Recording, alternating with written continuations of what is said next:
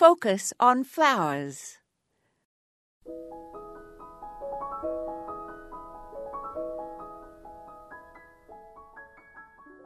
In 1939, when she was 51, Georgia O'Keeffe spent nine weeks in Hawaii and produced 17 paintings. They were first exhibited in New York City in 1940, and the exhibit was entitled Visions of Hawaii. More recently, an exhibit of the same paintings was held at the Brooklyn Botanical Garden. This exhibit included a living display of the plants depicted in her paintings, representing the three major non native groups of Hawaiian flora.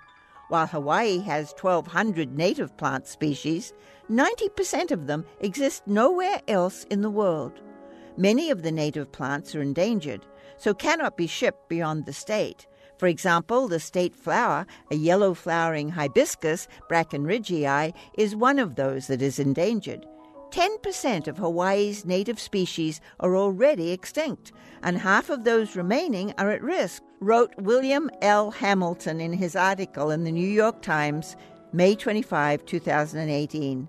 He noted that O'Keeffe is an art world star, and her paintings of larger than life flowers are unique. She holds the record at auction for a painting by a woman, 44.4 million, for her 1932 floral still life, Jimson Weed, White Flower Number One, which is owned by the Crystal Bridges Museum of American Art in Bentonville, Arkansas. Try to visit to admire this floral masterpiece. This is Moya Andrews, and today we focused on Georgia O'Keeffe.